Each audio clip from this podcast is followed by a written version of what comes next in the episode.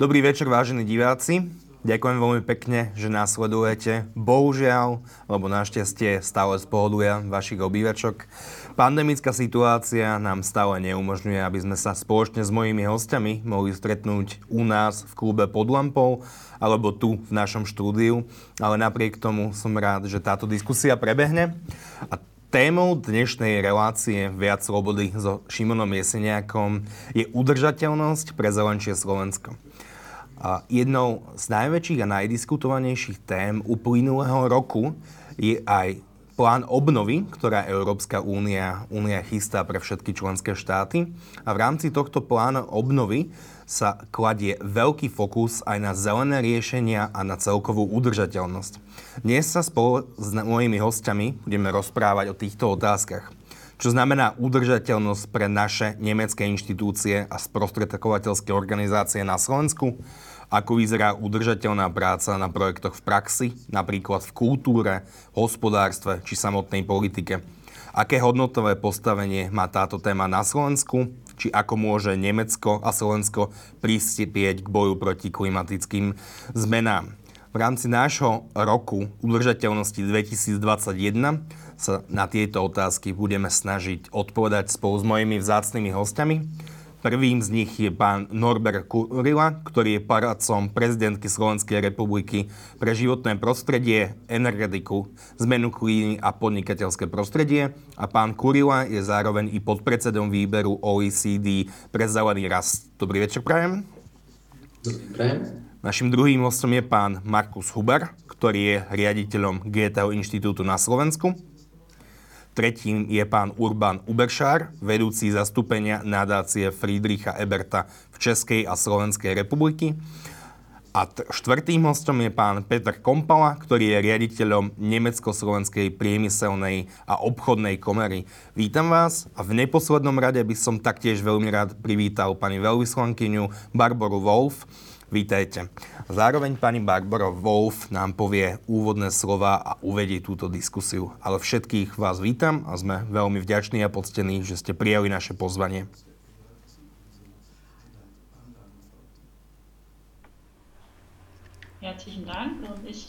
A srdečne ďakujem za slovo. Aj pre mňa je radosť byť tu s vami. Krátko chcem povedať, ako sme vlastne prišli k tomuto podujatiu, alebo čo stálo za touto myšlienkou. Začiatkom roka sme si sadli za jeden stôl, veľvyslanectvo a mnoho nemeckých inštitúcií, ktoré sú zastúpené na Slovensku, aby sme hovorili o plánoch na rok 2021. Pritom boli výmena služba nemeckých akademikov, Goethe Institút, samozrejme aj hospodárska komora, politické nadácie. A keď sme hovorili o našich plánoch, uvedomili sme si, že téma udržateľnosti sa tiahne aktivitami ako červená niť téma udržateľnosti pre naše vlastné inštitúcie, ale téma udržateľnosti aj v kontakte s obcami, mestami a samozrejme aj téma udržateľnosti vďaka technickým možnostiam. Preto nám napadlo hovoriť o bohatstve tohto téma, tejto témy. A chceme dnes ukázať, že udržateľnosť je téma, ktorú od nás mladá generácia jednoducho očakáva na Slovensku rovnako ako v Nemecku. A táto diskusia by nebola kompletná, keby sme nepoznali aj slovenskú perspektívu. Preto sa tešíme, že je tu poradca prezidentky pán Kurila, ktorý bude hovoriť o slovenských predstavách a že očakávaniach. Ďakujem, no teším sa na diskusiu a ďakujem všetkým za spoluprácu. Ďakujem veľmi pekne, pani veľvyslanky, za Dank, úvodné Frau slovo. für die einleitenden Worte. Na úvod by sme spravili taký roundtable o tom, keby sme sa každý z nás predstavili a povedali, čo vo svojej praxi robíme. Môžeme pokojne začať pánom Markusom Huberom, ak by sme mohli, prosím.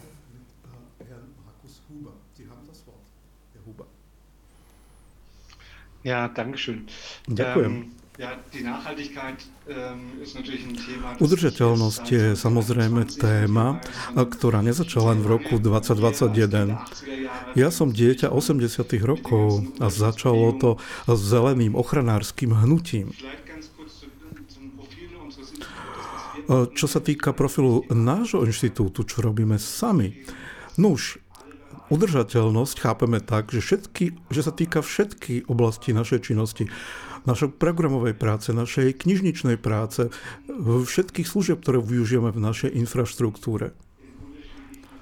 Snažíme sa v rámci rôznych projektov pracovať na všetkých úrovniach, starať sa aj o sociálnu udržateľnosť, určovať impulzy a ako organizácia pracovať stále klimaticky neutrálnejšie. Ďakujem veľmi pekne za vaše úvodné Vielen Dank. Teraz by som poprosil pána Norberta Kurilu. Jetzt übergebe ich das Wort an Herrn Norbert Kurila. Všetkým ďakujem pekne za pozvanie a pozdravujem tiež aj divákov, ktorí nás sledujú eh, cez videostream. Um, ja by som možno začal tým, že uh, v pozícii poradcu pani prezidentky Čaputovej sa venujem témam, ako, ako ste uviedli, ale možno vyzdvihnem osobitne najmä teraz uh, tú príležitosť, ktorú ponúka už aj spomínaný plán obnovy, a takisto ambíciu prezidentského paláca stať sa prvou eh, verejnou inštitúciou, ktorá dosiahne uhlíkovú neutralitu do roku 2030, to znamená v priebehu nie, eh, niekoľkých desiatich rokov, povedzme. A chceme ísť príkladom eh, pre všetky ostatné inštitúcie a ukázať, že byť udržateľný v kontexte aj uhlík, znižovania emisí CO2 je možné a každý by to mohol dosiahnuť. A okrem toho som dlhé roky e, pracoval aj na ministerstve životného prostredia, kde som bol v ostatných rokoch, 4 rokoch štátnym tajomníkom. Viedol som slovenské predsedníctvo a tiež som pôsobil e, dlhé roky v Bruseli ako environmentálny diplomat. Ďakujem veľmi pekne, pán Kurilo, i za vaše úvodné slova. Teraz by som poprosil pána Uberšara. Ja, guten Tag auch von meiner Seite. Ein, ein herzliches Dankeschön für die ähm, Ďakujem za pozvanie. Myslím, že zvolená téma je tak dôležitá aj preto, lebo sa týka všetkých ľudí. A my, a to som, o tom som presvedčený, môžeme všetci prispieť k väčšej udržateľnosti. Môžeme prispieť k ochrane životného prostredia a k ochrane klímy. V tomto prvom kole by som stručne chcel povedať, čo robíme ako politická nadácia. Téma udržateľnosti je pre nás dôležitá už dlhší čas a to interne, kde sa správame podobne ako Goethe Institút. Staráme sa o neustále optimalizácie, snažíme sa sa zlepšovať. A v rámci diskusí s kolegyňami a kolegami sa snažíme dosahovať stále zlepšenia. Ale Náš biznis v úvodzovkách je politické vzdelávanie a poradenstvo. Snažíme sa v rámci našich programov venovať sa tejto téme. Predovšetkým dvom aspektom. Poprvé, prispieť k informovanosti ľudí, že táto téma je dôležitá, že sa to týka nás všetkých. A navyše sa snažíme sprostredkovávať vedomosti, aby ľudia boli schopní plodnej diskusie a súčasne aj chápali, prečo určité veci treba v budúcnosti robiť ináč. Z tohto pohľadu je to nesmierne dôležitá téma.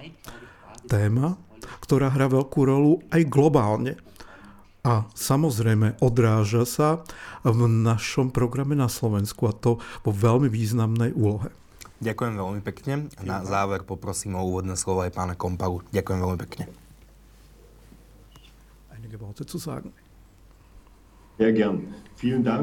Veľmi rád.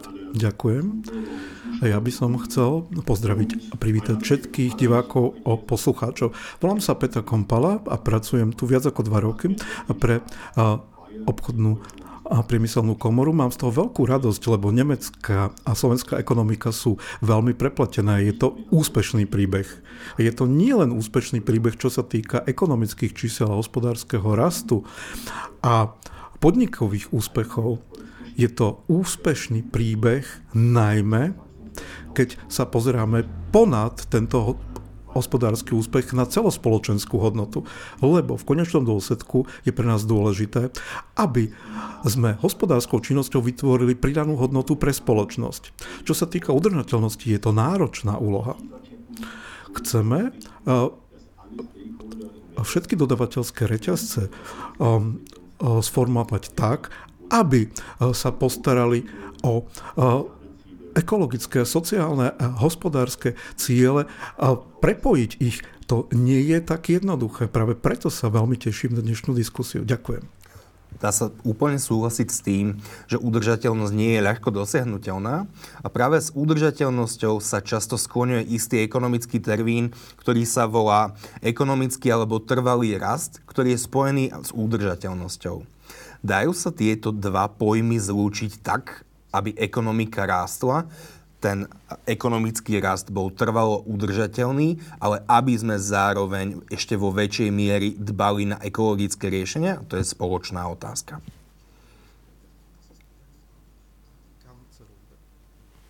Môže začať samozrejme ktokoľvek.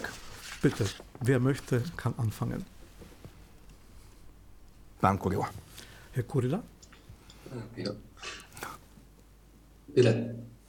Pán Koleman, Kompala, máte prednosť. Gern, ja. Dann übernehme ich, ich fange vielleicht mit einem guten Beispiel an. Dobre, začnem pekným príkladom uh, k tejto problematike. Ähm, Ide tu o súvislosť medzi pandémiou a vplyvmi na udržateľnosť. A myslím, že tu vidíme pozitívny účinok. Keď sa pozrieme na ekologické ciele, mobilita sa znížila a nižšia mobilita znamenala až o 20% menej emisí CO2. To je obrovský príspevok k dosiahnutiu uhlíkovej neutrality. Urobili sme obrovský krok vpred, čo sa týka digitalizácie a automatizácie.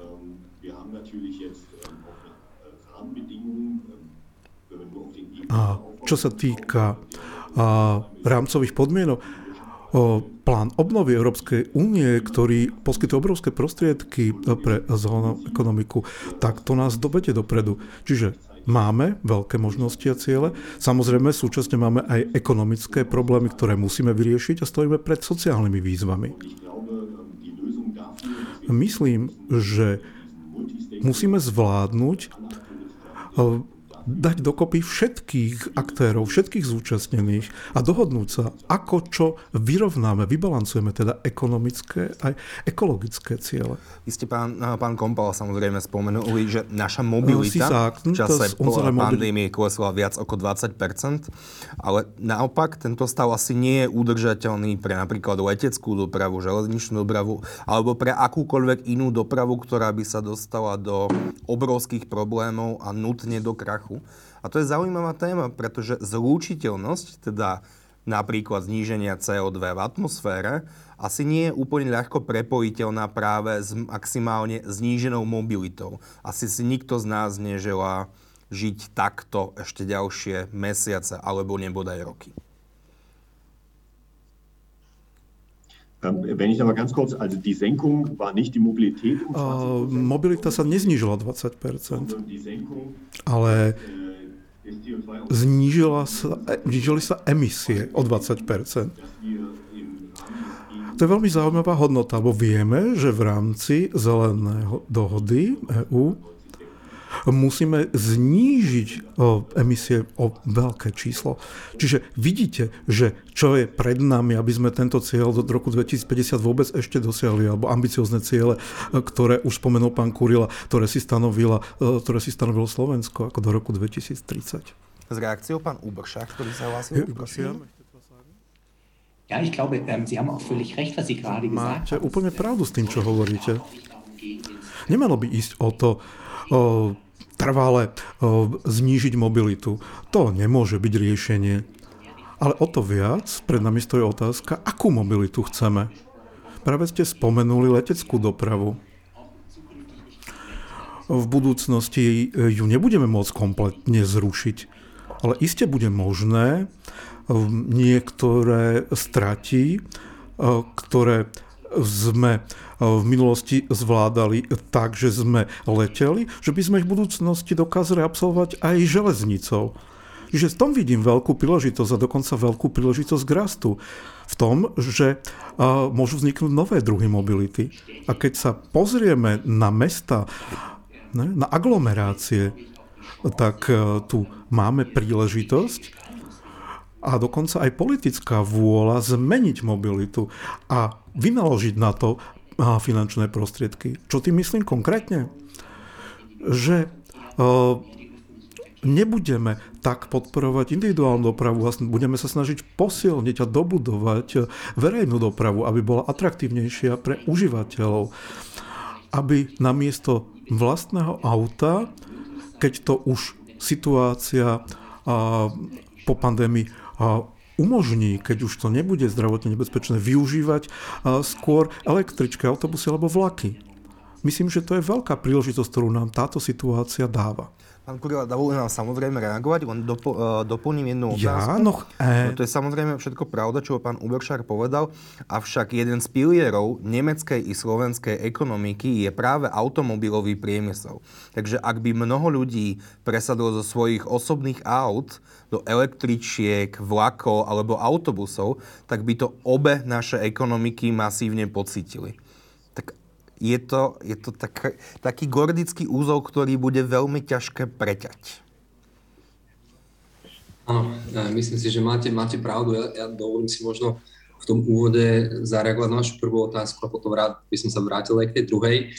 E, začnem tým, že vlastne možno vysvetliť divákom, že, že čo to znamená uh, uhlíková neutralita a keď ste spomínali uh, trvalo udržateľný rast, že či vieme vôbec takýto dosiahnuť, tak ja si myslím, že áno, a práve e, cieľ uhlíkovej neutrality, čo znamená, že budeme vypúšťať len toľko emisí, koľko vieme reálne znížiť alebo zachytiť, znamená, že z pohľadu produkcie nových CO2 budeme takto neutrálni, znamená, že nastavujeme nový hospodársky model a spoločenský model tak, aby sme oddelili degradáciu životného prostredia od, od blahobytu a od ekonomického rastu. Toto je vlastne to ambíciou, e, ako sa stať skutočne trvalo udržateľným.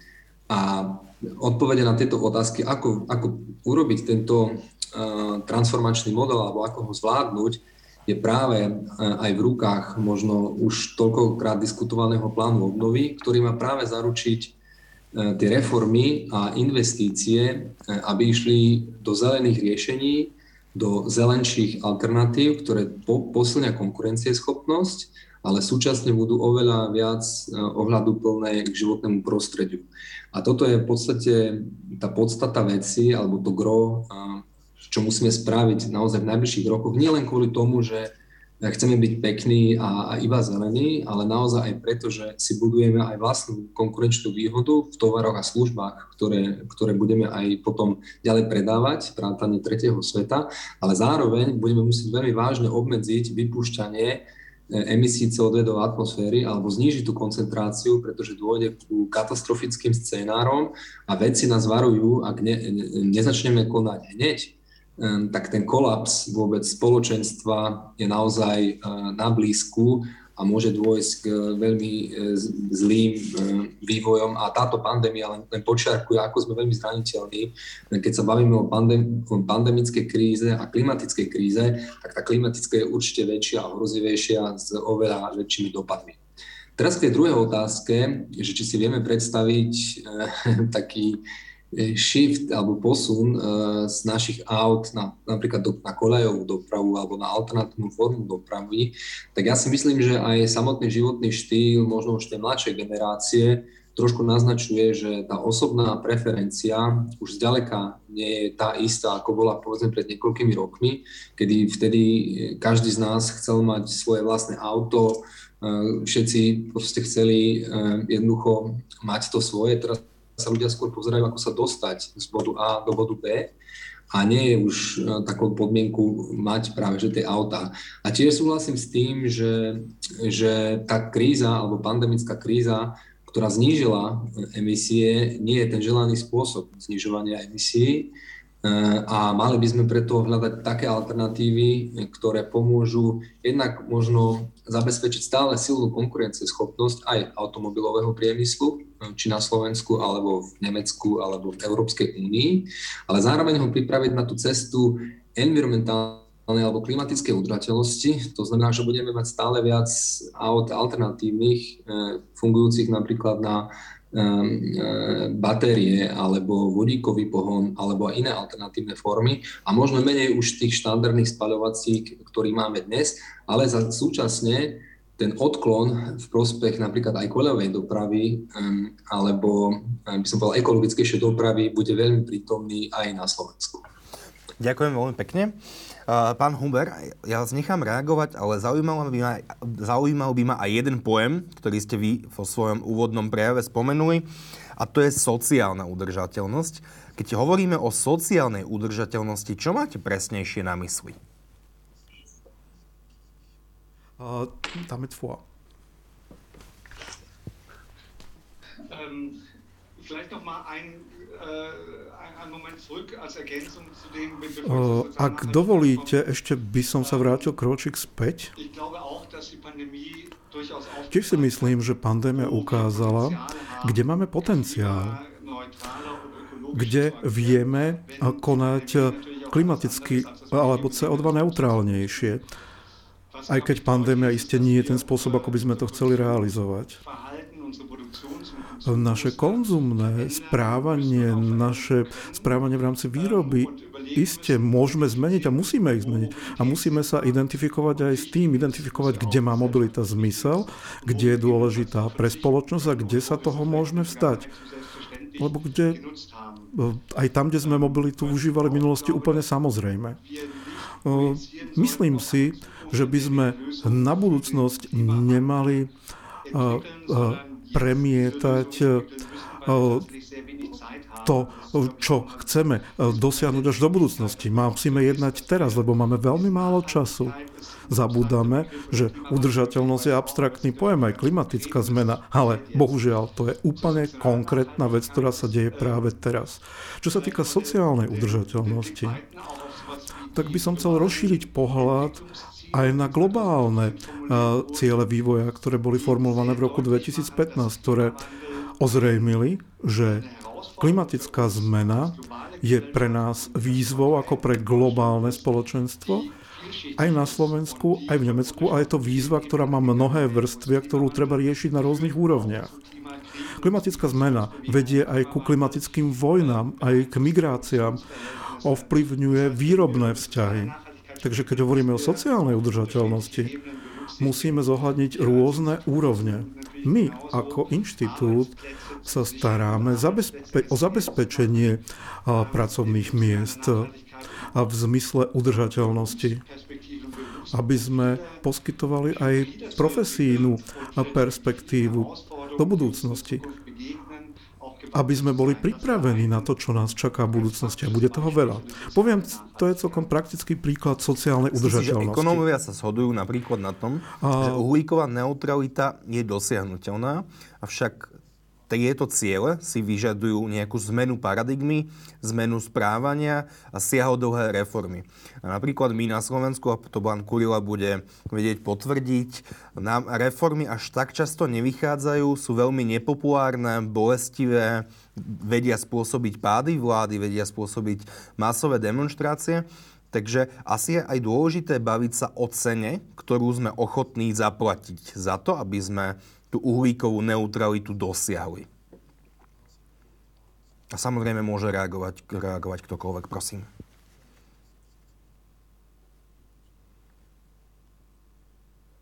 Pán Kurila?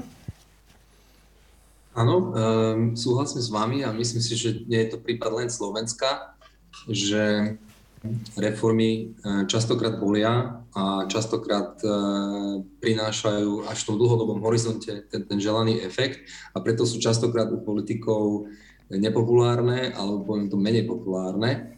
A samozrejme každá, každá zmena či paradigmy alebo zmena vnímania určite prináša so sebou isté náklady, ale tiež prínosy. Častokrát sa hovorí o nákladoch. Ak sa bavíme o, o klimatickej kríze alebo o riešení e, zmeny klímy, tak ja by som sa nebavil vyslovene iba o nákladoch, ale skôr o, o investíciách, ktoré, ktoré sú potrebné, pretože tie investície prinesú v tom dlhodobom horizonte jednak zníženie emisí CO2, ktoré si všetci želáme a podporujeme, ale rovnako nám tie investície prinesú možno vyššiu kvalitu života, kvalitnejšie e, prostredie, produkty, služby, e, ktoré vieme možno využiť oveľa dlhšie, ako ich využívame teraz. Um, a, tých, prípadov, tých príkladov je oveľa viac. Áno, tá, tá cena uh, dosiahnutia uhlíkovej neutrality alebo toho posunu od status quo, ktorý máme dnes do budúcna, bude niečo stáť a, a, samozrejme tieto investície bude treba podporiť z rôznych úrovní, pretože nie len štát bude ako keby zabezpečovať e, tento top investícií, ale veľa z týchto zdrojov budú musieť znášať samotní spotrebitelia, ale tiež aj spoločnosti, firmy, ktoré sú pripravené tiež prispieť rukou dielu. A takisto tretí taký okruh tých peňazí, ktoré sú potrebné na túto tranzíciu, na, na tú transformáciu, budú prichádzať aj z inovatívnych zdrojov.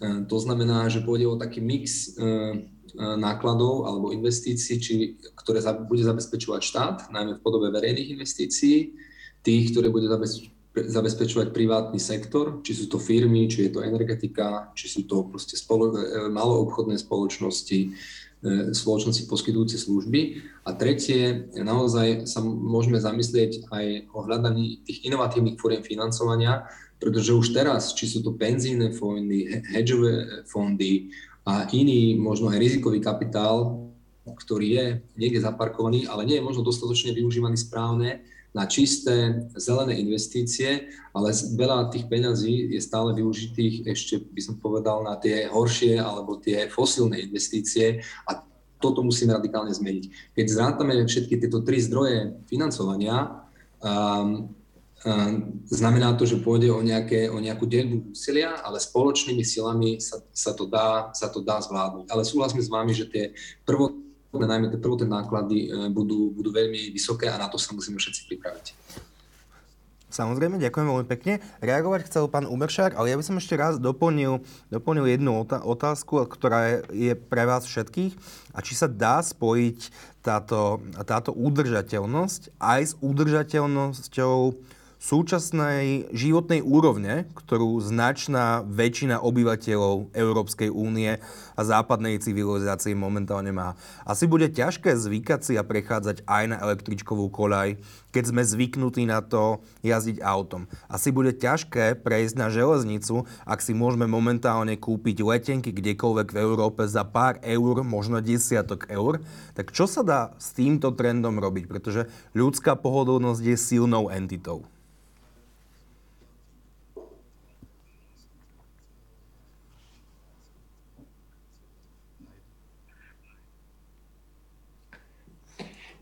Ich will vielleicht ganz kurz auf den einen Punkt, den Sie angesprochen haben, nochmal... Äh, chcel by som sa vrátiť jednej veci, ktorú ste spomínal. Môžem len potvrdiť, čo povedal pán Kurila a chcem to výslovne podporiť.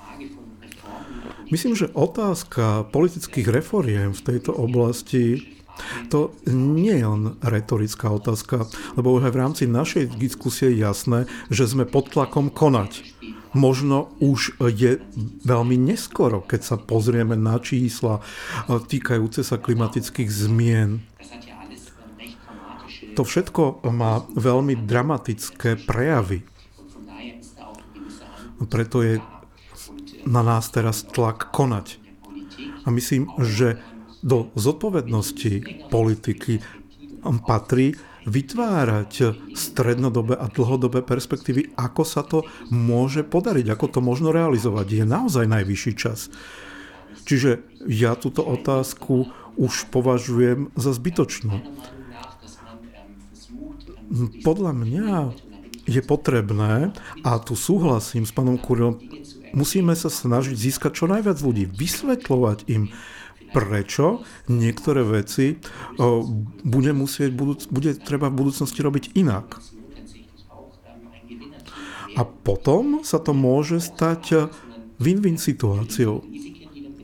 Samozrejme, treba hovoriť aj o rizikách, o nebezpečenstvách, ktoré sú s tým spojené, ale súčasne spomínať aj šance, príležitosti, napríklad celé eko- nové ekonomické odvetvia. Alebo napríklad možnosť prejsť automobilom priemysle na elektrický pohon. Aj to sú samozrejme šance na rozvoj. A druhá otázka, ktorú ste uh, povedali, to je dobrá, ale ťažká otázka. Myslím, že súčasne treba zvládnuť aj sociálnu otázku. To, čo ste spomenuli, cestovanie, sa nesmie v budúcnosti stať len privilégiom pre lepšie zarábajúcich. Cestovanie musí získať tak udržateľnú podobu, že nezávisle od veľkosti peňaženky budú môcť ľudia cestovať aj v budúcnosti.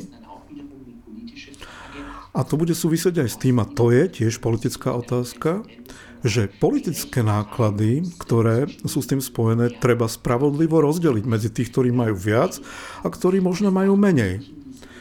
Ale myslím, že to nesmie ísť takým smerom, že určité veci budú prístupné len pre ľudí, ktorí majú potrebné peniaze. Tu sa musíme snažiť naozaj o sociálne vyrovnané riešenie, ktoré považujem za možné. A myslím si, že to je práve otázka politickej vôle. Pán Kompala, len jedna, jedna doplňujúca otázka. Ja Kompala. Ale asi v histórii ľudstva poznáme príklady, že niektorí ľudia si môžu dovoliť viac, niektorí si môžu dovoliť menej. A asi ťažko budeme predpokladať, že by sa konala nejaká zmena paradigmy. Takže ak by ste mohli dať nejaké doplňujúce stanovisko alebo upresnenie vášho výroku, že ako by sme chceli riešiť to, že aj dnes je to tak, že niektorí ľudia si môžu dovoliť dovolenku v Tichomorí a niektorí len v blízkych a okolitých krajinách.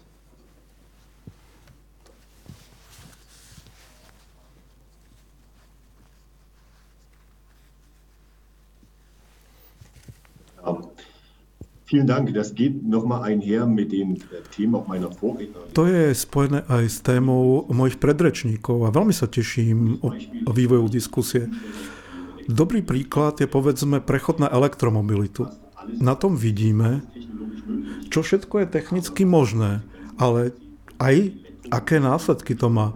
A prechod na elektromobilitu znamená kompletný reštart dodavateľských reťazcov až po uh, infraštruktúru nabíjacích staníc.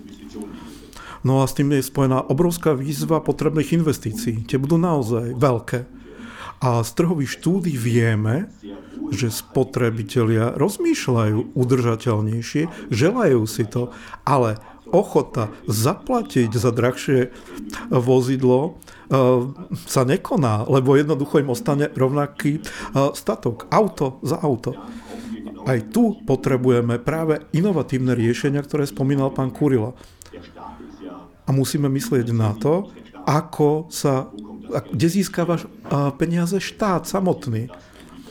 Ako možno takéto opatrenia financovať, ako možno rozdeľovať peniaze. To je dôležitá otázka, ktorú treba vyriešiť, aby sme ľudí nezve, nezvýhodňovali. Neznevýhodňovali. Aby sme ľudí, ktorí si nemôžu dovoliť drahú mobilitu, nevylúčovali z. A myslím, že toto treba zvládnuť. Spomeniem inú tému, čo sa týka... Myslím si, že financovanie nie je jediná výzva. Myslím, že by sme mali robiť aj veci, ktoré nie sú drahé, ale ktoré veľa prinášajú. Od spotrebiteľov teraz máme veľký impuls e, smerom do k vedeniu veľkých koncernov. Máme teraz aj správne rámcové podmienky. Prečo to celé nefunguje rýchlejšie? Myslím si, že sa tu musí úplne zmeniť kultúra. A to je povedzme viac téma pre pána Hubera, lebo kultúra je veľmi zložitý koncept. Ale povedzme, spomeniem to, čo by sme mohli priniesť z nemecko-slovenskej spolupráce. To sú práve dobré príklady. A najúzrateľnejší podnik v Nemecku za rok 2020 to nebol veľký podnik, bol to malý podnik, ktorý je však a, a, a spoločnosť AFG GmbH, ktoré pracuje na Slovensku, recykluje počítače a zamestnáva postihnutých, ktorí sú integrovaní do tohto procesu. A tieto upravené počítače potom o, predáva ďalej, alebo rozdáva, bezplatne ich poskytuje potrebným inštitúciám, lebo je to nezisková spoločnosť. Myslím si, že to je skvelý príklad, z ktorého sa môžeme poučiť o kultúre hospodárenia, ktorú budeme potrebovať v budúcnosti. Je určite dôležitá téma, k ktorej sa dostanem i hneď s pánom Huberom. Ja len dám jednu doplňujúcu, doplňujúcu otázku, ktorá bude demonstrovať, že je to zložitý problém. A to bola napríklad snaha niektorých krajín uh, pri, pri európskej obnove si požičať napríklad viac peňazí a o snahe iných krajín, ktoré si chceli naopak požičať menej peňazí. Takže e, existujú aj v rámci Európskej únie určité kultúrne rozdiely, ale i ekonomické rozdiely, ktoré, ktoré sa ťažko, ťažko prekonávajú. Tak by som sa chcel pána, pána Hubera spýtať na, konflikt, na, na ciele, ktoré v Európskej únii a v Európe máme, ktoré sú však rozdielne z krajiny do krajiny. Niektoré krajiny vyrábajú elektrickú energiu napríklad z uhlia a niektoré to vyrábajú skôr z obnoviteľných zdrojov, čo súvisí práve s elektromobilitou. A pri tejto téme asi aj dôležité dodať, že je dôležité to, mať možno elektromobily, ale pozerať sa i na to, z akých, z akých zdrojov sa elektrina vyrába.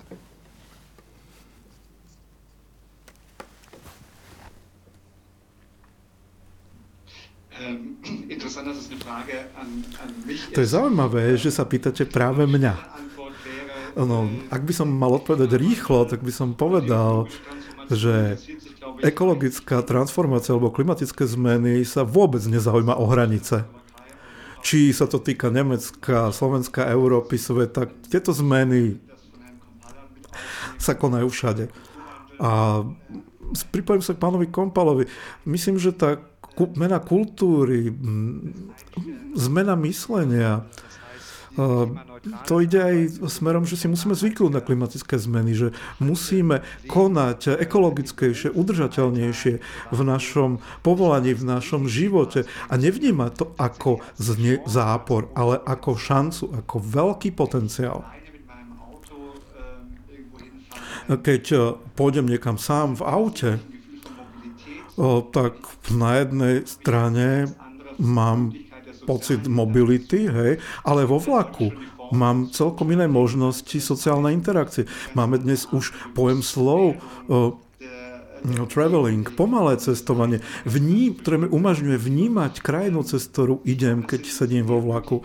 Myslím si, že skôr dostávame šance, príležitosti, ako vnímať cestovanie inak, ako vnímať inak mobilitu. Sú to šance a nie to, že nám niekto uberá na kvalite života. Skôr by sme sa mali sama, sami seba spýtať, čo predstavuje našu kvalitu života. A to nemusí byť v protiklade s ekologickým a udržateľným správaním. A čo sa týka otázky elektriny, na to neviem dať odpoveď. Ale e, keď sa vrátime k príkladu z hospodárstva, tu už vidíme príklad obehového hospodárstva. A to je niečo, čo ako e, spotrebitelia už z časti robíme, ale kde by sme vedeli aj pridať. Že by sme sa nestali len spotrebiteľmi, ale užívateľmi predmetov. V našej knižnici máme knižnicu veci. Tam si môžu návštevníci požičať veci, ktoré si nechcú sami kúpiť. Od e, vrtačky a cez výrobník ľadu až po detský nosič. To budem potrebovať možno raz za rok, ale môžem si to požičať. Nemusím si to kupovať. Čiže nekonzumovať ten predmet, ale dávať ho ďalej. Odovzdávať, udržovať ho v kolobehu. To je si myslím tiež príspevok ku kvalite života. Pán Huber otvoril veľmi dôležitú a veľmi zaujímavú tému a to je taká tendencia možno posledného desaťročia a to je vznik zdieľanej ekonomiky. Tak ako pán Huber eh, demonstroval, si môžeme požičať vrtačku alebo ďalšie pracovné nástroje. Trendom začalo byť napríklad zdieľanie aut alebo firmy ako je Uber, Lyft, Bolt a ešte, ešte mnoho ďalších je riešením udržateľnosti a lepšieho ekologického zdravia planety aj podpora zdieľanej ekonomiky, alebo minimálne tejto zdieľanej ekonomike nehádzať pole na podnohy? Ja by som možno zareagoval, um, ak môžem. Uh, čiastočne doplním ešte tú predchádzajúcu otázku, na ktorú ste sa pýtali. Um, a síce, um, ako to teda je napríklad aj s tou elektrifikáciou dopravy, ak je tá elektrina vyrábaná z uhlia, čo je absolútne najhorší scenár, že budeme si nabíjať auta a, a, a budeme vyrábať elektrínu z uhlia. To je práve e, ten prípad, ktorý, ktorý by sa nemal stať. A odpovedou na vašu otázku je, je európska solidarita a hlavne som to nazval aj slovom inklúzia, v tom, že nenecháme ako spoločenstvo Európskej únie, ale tiež na úrovni individuálnych štátov tie najzraniteľnejšie skupiny alebo tých, ktorí majú s tým povedzme najväčší náklad, samých. Ehm, ak sa bavíme o výrobe uhlia, tak je to jednoznačne Polsko, ktoré e, bude znášať najvyššie náklady e, súvisiace s transformáciou, keďže viac ako 80% výroby elektrickej energie je práve z uhlia. A je logické, že taká, taký typ energetického mixu, uh, aké má Polsko, um, náklady s transformáciou budú ďaleko siahle vyššie, ako napríklad, ako napríklad vo Francúzsku, kde stále väčšina elektriny je vyrábaná z bezuhlíkového jadra alebo bezemisného jadra a zároveň je tam silný nábeh povedzme obnoviteľných zdrojov energie, ale vďaka európskej solidarity vieme vyvážiť a nájsť mechanizmy solidarity a fér, férovosti, ktoré podporia tie členské štáty, napríklad, ktoré s tým majú vyššie, vyššie náklady. Takže tento systém e, funguje veľmi dobre, či už formou napríklad aj európskych štruktúrálnych investičných fondov alebo iných nástrojov podpory aj spomínaného plánu obnovy, ktorý ponúka riešenia, tak na základe tohto kľúča sa dajú financovať opatrenia, ktoré by sa určite nefinancovali dnes eh, ani zajtra, ale pravdepodobne až na pozajtra. A vďaka týmto, by som povedal, skorým peniazom dokážeme zmeniť a pomôcť s tým bolestivým, ale zároveň prínosným procesom transformácie. A v druhej otázke určite ja som silným zástancom podpory zdieľanej ekonomiky, Myslím si, že nájdu sa aj rôzne typy služieb, eh, produktov, ktoré sa dajú spoločne užívať alebo požívať. Momentálne eh, tých príležitostí možno nie je až tak veľa, ale ja verím, že, že je to určite odpovedou na to, ako vieme byť šetrnejší v prírode a zároveň mať tú istú kvalitu života, ktorú si každý želá. Spoločná otázka na vás všetkých a už v úvode diskusie ste to všetci spomínali a to je, že mladšia generácia, povedzme mileniáli alebo generácia, generácia Z už už prístupuje k ekológii, k cestovaniu inak ako možno všetci my, ktorí sme tu momentálne na obrazovkách. Ako si to vysvetľujete, tento istý, istú zmenu paradigmy a zmenu postoja práve u, u mladých ľudí? Jednou z, jednou z významných osobností minulých rokov bola napríklad švedská aktivistka Greta Thunberg a či vidíte budúcnosť práve v tej mladej generácii, ktorá si možno viac uvedomuje potrebu správať sa ekologickejšie?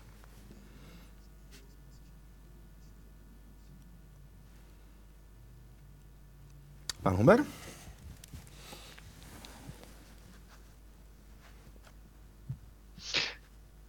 Ja, also ich, ich, glaube, zum einen ist es natürlich, äh, sich eine, eine junge Generation Myslím, že na jednej strane si je mladá generácia mm, naprosto vedomá, že v hre je jej svet, jej príroda. A myslím, že to je mnohým jasné.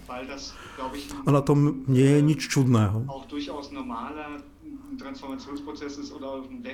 Myslím, že je celkom normálne chápať, že nemôžem pokračovať v tom, ako sa správala predchádzajúca generácia a premietať si to do budúcnosti. Myslím, že pričasto ignorujeme jednoznačnosť a analytický rozum a aktivizmus mladej generácie. Mladí ľudia vedia, kde chcú začať, akú kvalitu života požadujú. Myslím, že pre mladú generáciu je kvalita života definovaná celkom inak, čo sa týka prírody a kultúry a nevnímajú to oddelenie. Ďakujem veľmi pekne. Vielen Dank. Pani, ak by ste mali zhodnotiť za svoje krajiny, teda za Nemecko a za Slovensko, eh, postoje verejnosti k témam eh, trvalej udržateľnosti a eh, k ekologickým témam dnes a povedzme pred jednou dekádou, aké hlavné rozdiely badáte?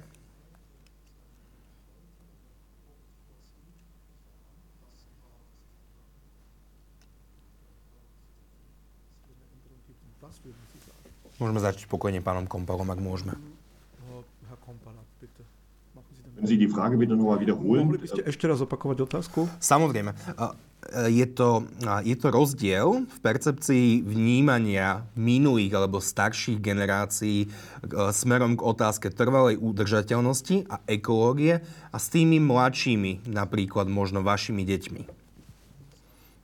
Ihrer Kinder die ganzen Umweltbelange und die Entwicklung anders als die Elterngeneration? Ja, da gibt es auf jeden Fall Unterschiede. Áno, určite sú tu rozdiely. A to súvisí s diskusiou, ktorú sme viedli.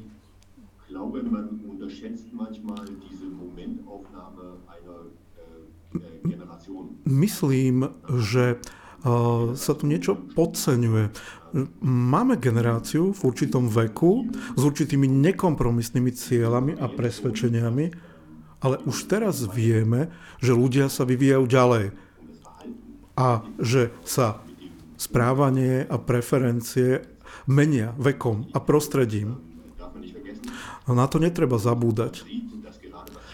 A vidíme, čo sa týka práve zdieľanej ekonomiky, kde sme v Nemecku vyskúšali prvé koncepty pred 15-20 rokmi, že neboli tak úspešné, ako sme mysleli. Lebo v priebehu 10-20 rokov sa zmenili preferencie mladých ľudí, ktorí sú dnes tak starí ako ja.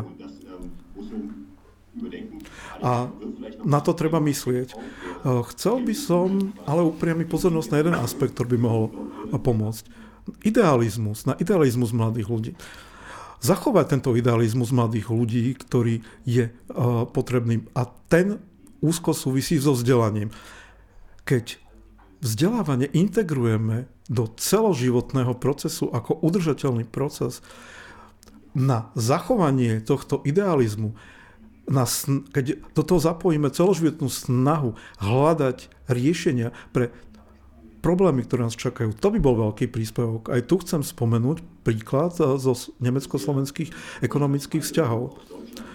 Na Slovensku eh, sme prevzali veľmi úspešné ďalšie vzdelávanie z Nemecka. Vo podnikoch vzdelávame ener- manažerov pre energiu.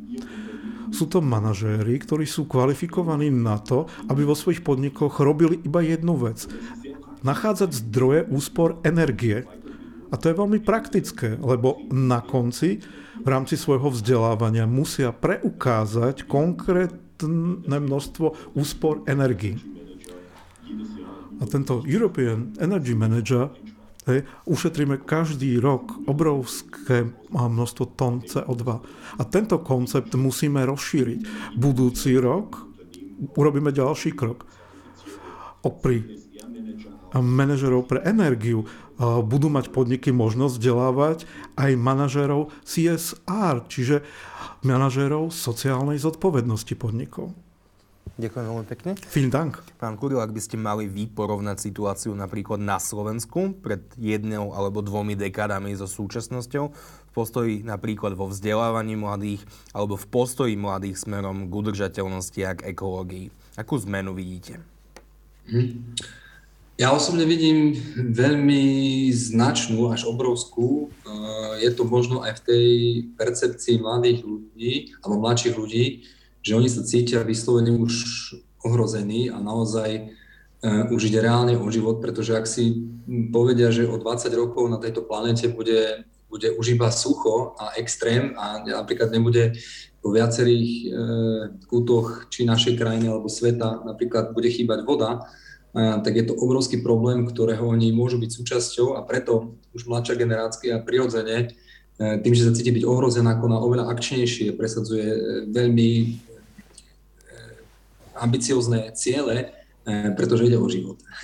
Čiže vidím tam obrovskú zmenu a ja som za ňu veľmi vďačný. Myslím, že mladí ľudia a vrátane Grety a iných aj na Slovensku, napríklad, či je to iniciatíva Klimaťa potrebuje, alebo ostatné, tie hnutia mladých ľudí, Fridays for Future a podobne, sú veľkým impulzom pre politikov, pre tých ľudí, ktorí príjmajú tie rozhodnutia, eh, ktoré potom sa musia ako keby plniť, sú, sú dôležité na to, aby sa príjmali správne rozhodnutia a také, ktoré rešpektujú naše obmedzenia, naše, naše limity.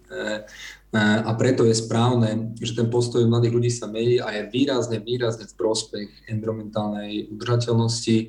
A súhlasím aj s tým, že práve vzdelávanie alebo budovanie toho povedomia je cestou, ako, ako zabezpečiť to, že by vôbec sa ľudia to pochopili, že prečo je pre ten životný cyklus prírody dôležité ľudskou činnosťou nepáchať ako keby zločiny na, na životnom prostredí a, a, a, alebo sa nesprávať ako keby zodpovedne. Príkladom je, tak ako povedal pán Kompala, úspora e, energií alebo, alebo taký kontest, kde jednoducho sa hľadajú riešenia, ako ušetriť, pretože najlacnejšia energia je, je tá, ktorá sa neminie, to znamená, to je tá, ktorú ušetríme. A toto sú príklady, ktorých vieme motivovať teda nielen prostredníctvom mladých ľudí, ale takisto aj strednú alebo staršiu generáciu ľudí a poukázať na, práve na prínosy, prečo sa teda neoplatí plitvať, prečo je, je naozaj racionálne byť šetrný k našim zdrojom planéty a podobne. Takže vzdelávanie a budovanie povedomia je určite veľmi základným kameňom pri tejto dôležitej transformácii. Páni, posledná otázka, ktorá je spoločná na nás všetkých. Je isté, že ak sa tu takto stretneme o povedzme 10 alebo 20 rokov, ten svet, v ktorom budeme žiť, už bude v niečom iný. V čom si myslíte, že bude ten najväčší rozdiel oproti roku 2021? pán Uberšár.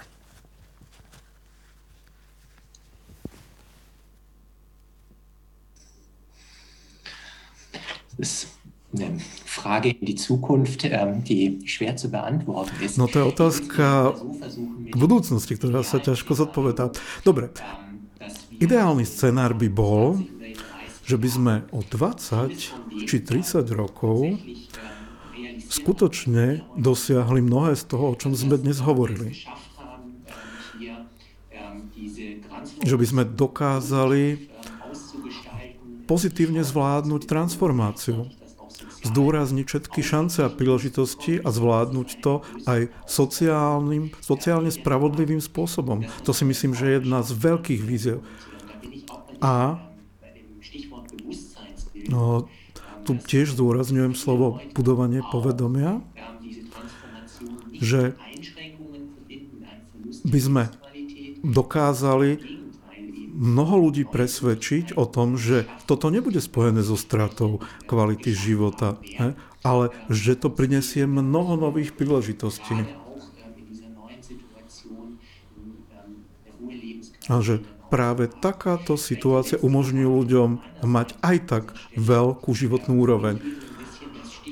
Uh, moja, tiež by som mal otázku.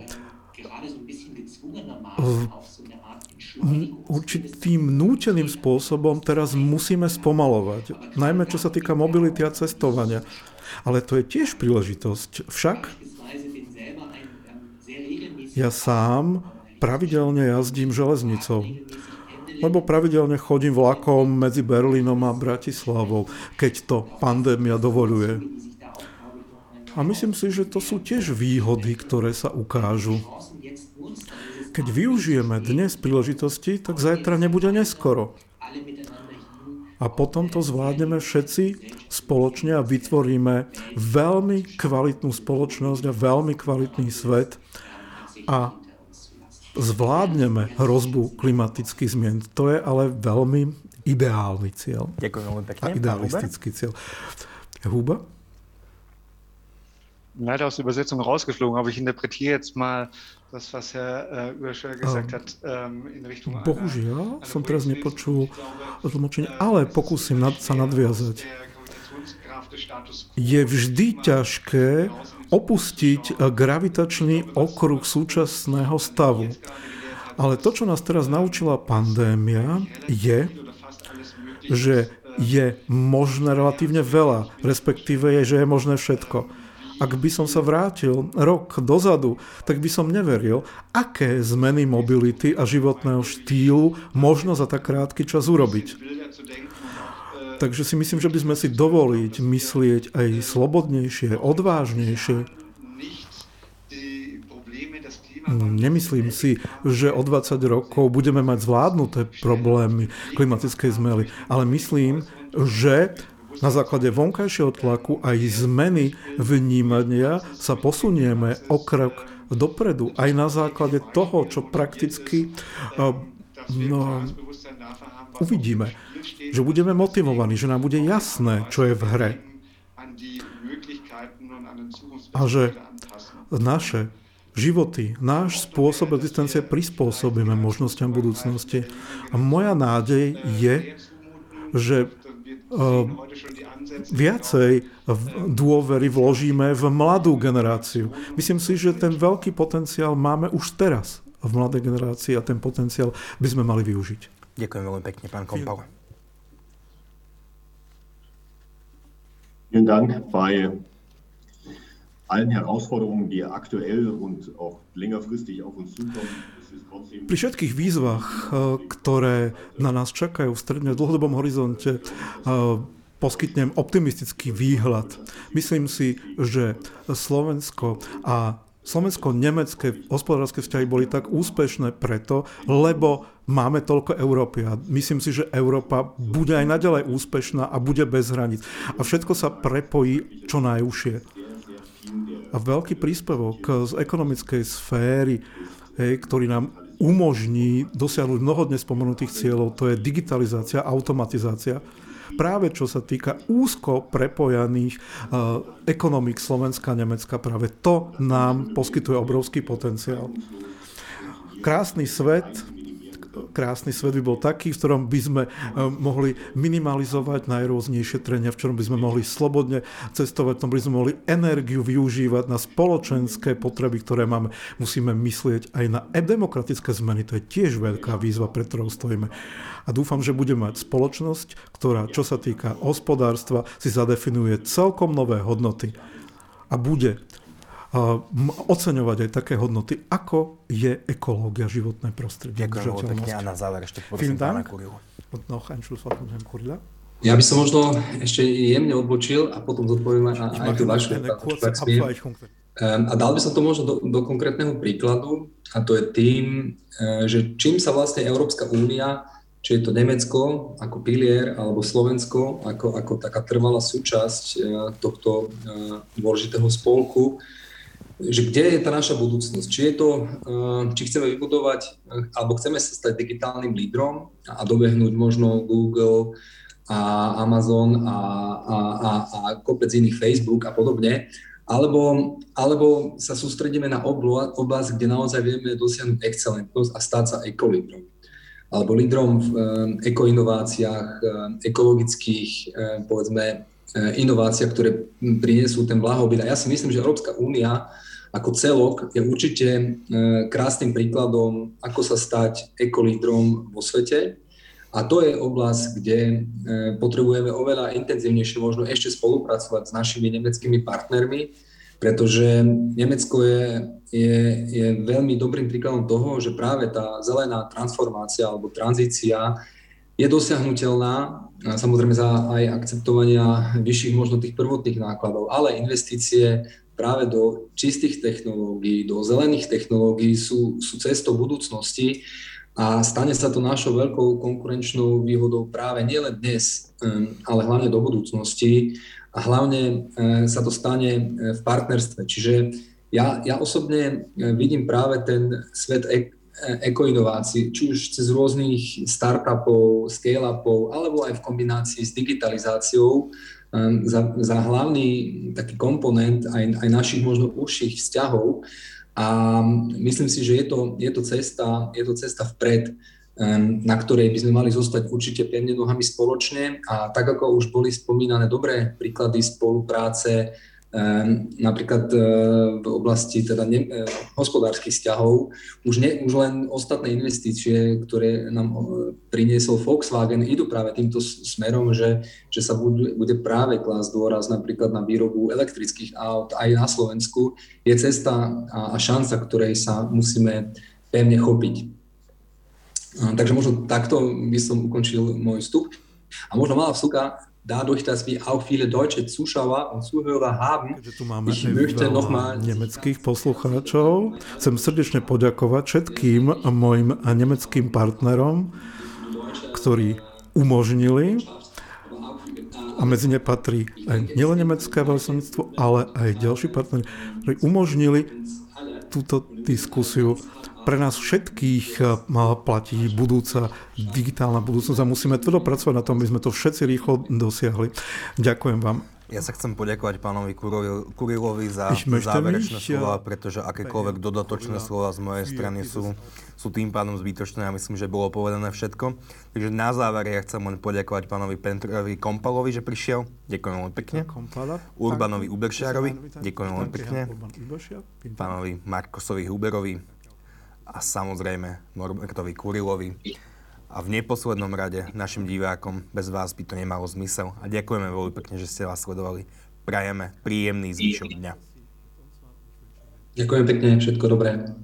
Ďakujem aj vám, všetko dobré, dovidenia. Danke. Danke, ďakujem pekne. Ďakujem.